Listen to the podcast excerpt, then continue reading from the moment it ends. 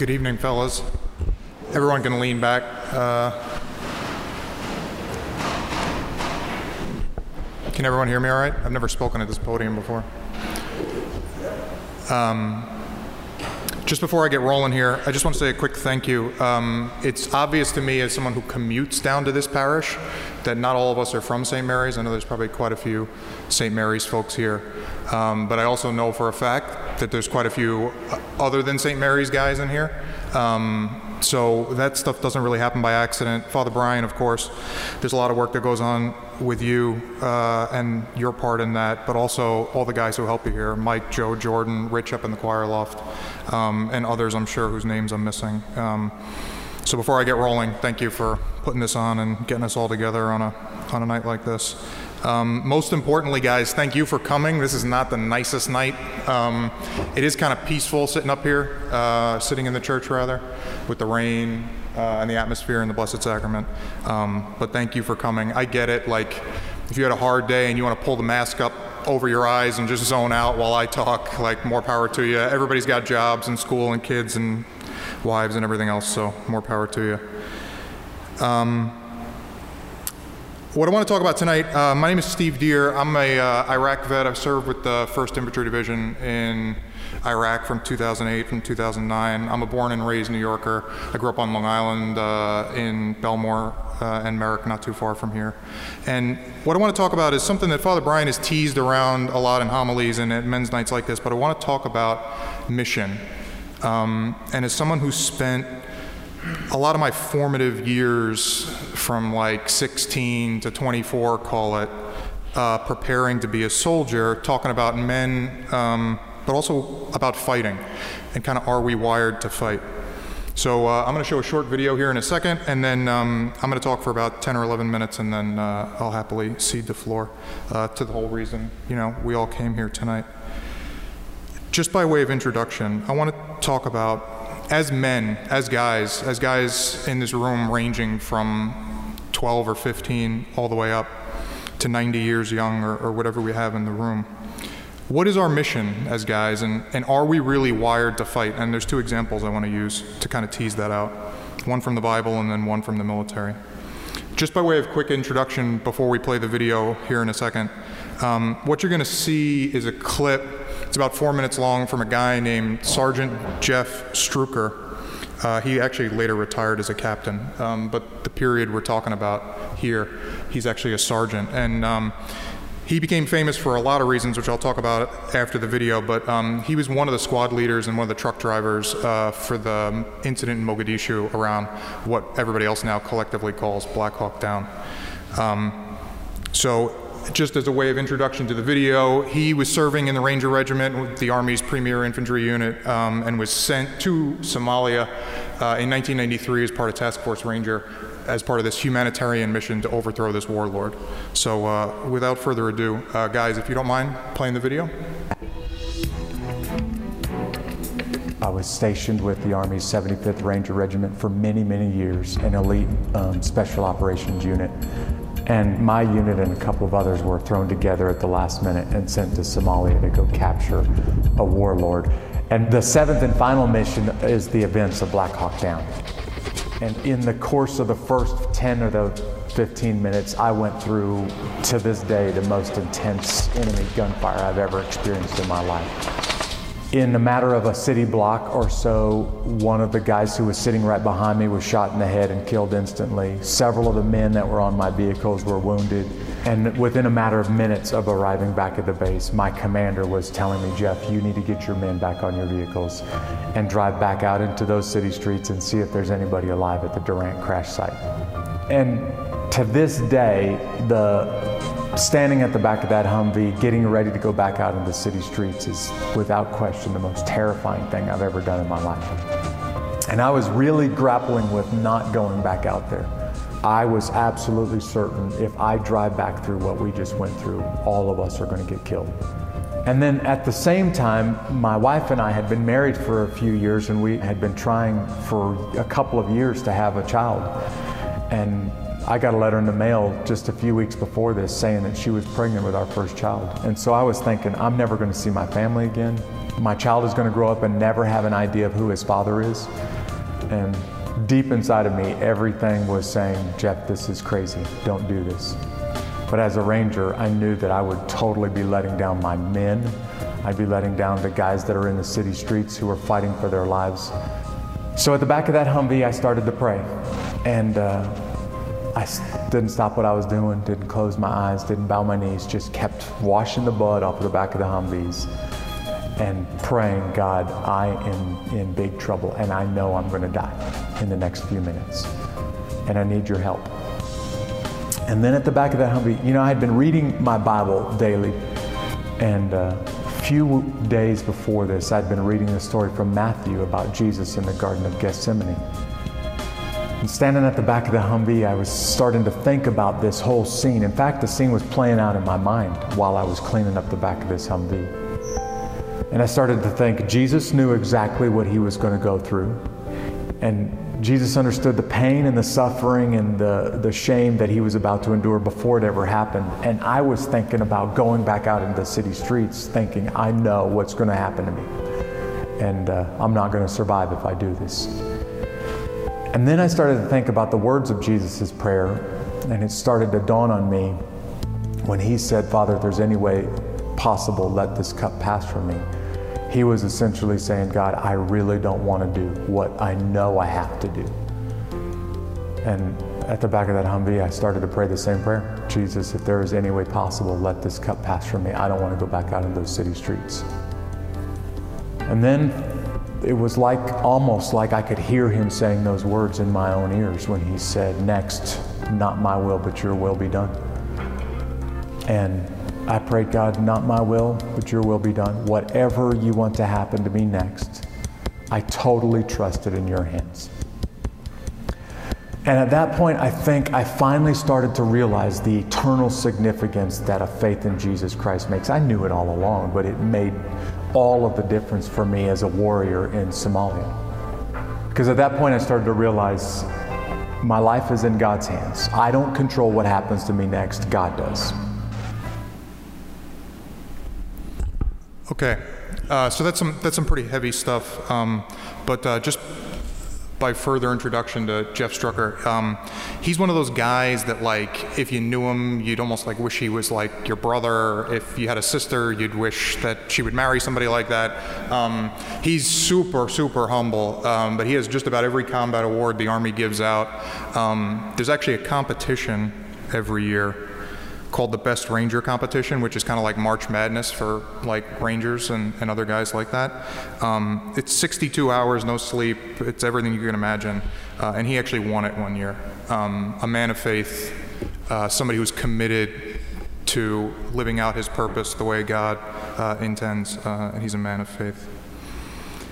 What I want to use Sergeant Struecker to help us all illustrate is that being a man of God is also akin to being a man of action. Um, in addition to his exploits as best ranger, you can kind of see it even like he says it in his actions better than I could ever describe for you. Like, this is a man's man. Like, um, you'd be happy to go along in any dark alley with this guy. Um, you'd be happy to have him around on your best day and on your worst day. And Father Brian and I have talked about this a bunch of times. Like, there's a tendency within society today to associate sometimes being religious, and in particular being a religious man, with being sometimes a little dainty or a little effeminate or flimsy or casual. Um, and I don't see that at all. I don't see it looking around this room. I don't see it in any of the guys I know. Uh, I certainly don't see it in Sergeant Struecker there um, as he describes kind of what he did that day and, and as he was going around washing the blood out of these Humvees. So I would say to you guys, part of the reason that we're all here and the reason we gather on a night like tonight is, is for the, the camaraderie and, and to take a break. But um, if anybody's told you that being a religious man or being a man of faith makes you weak or dainty, um, you can send him to my house or his house for that matter. Actually, send him to his house. He'd be, he'd be better at it. But um, that's just certainly, certainly not the case. Sergeant Struecker in this clip talks about his mission, and you have to kind of like have either watched the full clip, that full clip is about 10 minutes long, or read Black Hawk Down or seen the movie to understand. But his job in this was a rescue mission. His job was essentially, if you've seen the movie, they rope down out of the Blackhawks. They go grab the bad guys, and there was a convoy of guys that had to come pick them up so they could get the hell out of there. And he was driving the lead truck of a 20 some odd vehicle convoy that um, was going to extract these guys and get them out of, out of danger. And the mission is a rescue mission and it's a mission to go back into the city. And I think that that speaks to all of us in this room in some ways, right? Like, it's no accident that as guys, we're drawn to things that involved a little bit of conflict and a little bit of aggression, right? We're drawn to MMA and football, boxing, um, war movies. These, these are just things that, like, you know, I think as guys, they speak to us. Like, you can see a little bit of yourself in some of these characters, you know, and if you're lucky, if you find somebody like Sergeant Struecker as an example, you can almost see a little bit of yourself in them, like, uh, as well. And I think that being a guy, especially in the modern era, like as we all are, means kind of being wired for the fight a little bit. You kind of want the conflict. You kind of want to see yourself be a part of some greater solution. You know, you kind of want to see how maybe you can affect some change. Um, in an extreme example, maybe you even feel like you could help rescue somebody, um, save someone from something. And I don't think that that's at all at odds with what we hear in the Bible um, and what we see at church every Sunday. The Lord, the church, our parishes, you name it, go down the list. They all need men of action. They need us to stand up. They need us to fight. They need us to be an agent for change in a time uh, and a place where maybe we are actually able to effectuate some great positive outcome. So I think we're wired for it. And I think Sergeant Struecker ends up being a great example of how you can live out that aggressive life, right? Like you gotta remember, this guy's job is not necessarily to talk about Jesus on YouTube. Actually, I mean, technically it is now. He became a minister after he left the army. But at the time that this happened, he was a 24 year old guy in Somalia, like 5,000 miles from home. Like, it was not his job, as he said, to open his Bible in the morning or before he goes out on patrol and just say, oh, hey, like, let me check in or let me talk to somebody about Jesus or let me see if I can bring some kindness to this endeavor, right? That's not his job. He lives an aggressive, lethal, violent lifestyle um, and he does it with purpose. And I think that he shows you, I think, par excellence, that you can be a man of action, that you can live at some of these extreme edges where there's violence, where there's riskiness, where there's danger, and still be a man of God. And I think that that's easy to say, but I think if he was in this room here with us, he would tell us that that's extremely hard to do in reality. The second example I want to give is from the Bible, and it's one we'll all know, and, and it's something that, to be honest with you, I'm, I'm, I'm using you guys a little bit uh, because it's something I've been thinking about for years, actually. Father Brian's been helping me with it, actually, especially just recently. But I think I do have something to offer about Jesus and fighting, or Jesus and conflict. So I said, kind of in my introduction, uh, I spent most of my formative life from the time I was 16 to 24 basically preparing to be a soldier. I was in the city on 9 11 in high school. At that point, I was like, okay, I'm going in. Uh, and then I spent basically all the time that I was in college preparing to be in the service, and then four years in the service, including 13 months in Iraq. And one thing that always bothered me that I've been wrestling with over the years, literally years, long runs, uh, whenever I have time uh, to myself, was you know, Jesus is man and God, and that that's a whole other topic that like would take a whole other series of talks, right? But like we see it in the gospel occasionally where he gets angry. He yells at the apostles. He, you know, when they fall asleep, he yells at the money changers in the temple. But why doesn't he fight? Like I'm not saying like, oh, you know, fighting of Nazareth in the blue trunks, like it's it's Jesus. Like I'm not saying that, but like if he has all this power and he knows what will happen to him, why doesn't he fight? Why does it seem like that by the time he's getting put on the cross and nailed to the cross, that he's surrendered, you know, to his fate? You know, any of us, I'm sure in the room, have seen Jesus of Nazareth or The Passion of the Christ or something similar. And, you know, never once in any of those films or in any of the times I ever imagined it do I see him like getting nailed to the cross and pulling his hand out and like decking somebody one last time. You know, it's just not, not what happens. So why not fight back?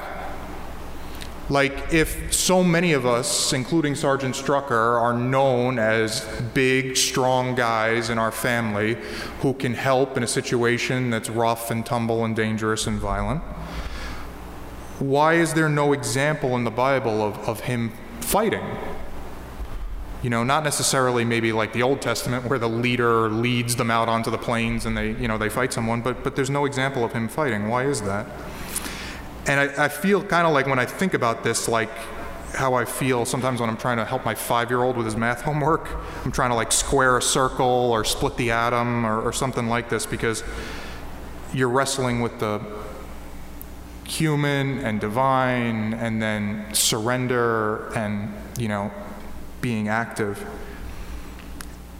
And I think I have an answer to it after I've thought about it enough and after Father Brian and I have talked about it a few times is that Jesus' fight is a different fight than what Sergeant Struecker would go through.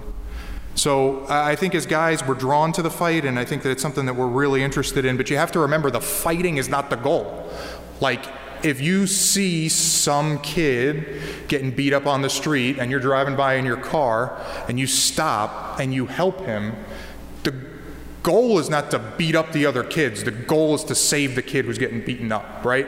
So I think that, like, maybe as a guy, certainly as a soldier, I got distracted from the fact that the fight is really just the thing that gets you to the goal that you wanted. That being part of that conflict isn't the defining piece of it, it's just merely the means or the instrument towards the ultimate end that you want. And I think that it's important. You see it in how Jesus prepares in the Garden of Gethsemane that Sergeant Struecker talked about when um, the video was just playing. He prepares he takes note of his purpose right? So like even in my example maybe i would like it maybe you would like it if he like you know decks one of the romans one last time before he gets put on the cross.